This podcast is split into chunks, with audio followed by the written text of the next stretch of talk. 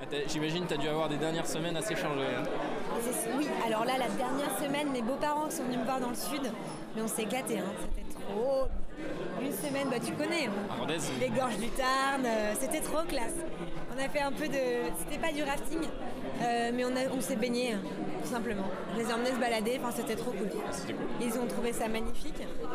Et forcément, bah, je leur avais tout organisé sur mesure. euh, ils connaissent pas, ils parlent pas français, ils n'ont pas de téléphone portable, ils n'ont pas de véhicule, donc euh, j'avais tout organisé. Et là, juste après les avoir ramenés à Paris, bah, j'ai enchaîné avec le wedding. Et euh, vous n'êtes pas allé à la maison, mais ici, à 5 km, on a loué une baraque. Et, euh, elle est très très grande. Il y a 20 couchages à l'intérieur. Et il y a un jardin immense. Et c'est là où vous 40 avez fait le- le à camping, camper, euh, voilà, à dormir et à camper. Donc il y en a 20 dans la maison et il y en a 20 dehors. Ouais, ça aussi, niveau organisation, ça devait être sympathique. C'était trop bien. C'est le bazar.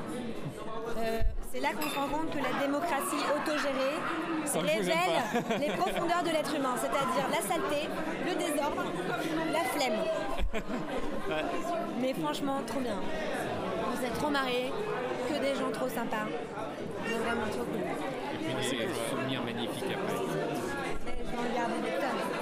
Je suis un peu capite, hein, j'avoue. Oui, T'as des vacances après pour te remettre de ton Ben, mariage C'est pas vraiment des vacances euh, toute seule. En fait, je pars une semaine avec 10 potes euh, qui sont venus justement dans la maison qu'on a louée.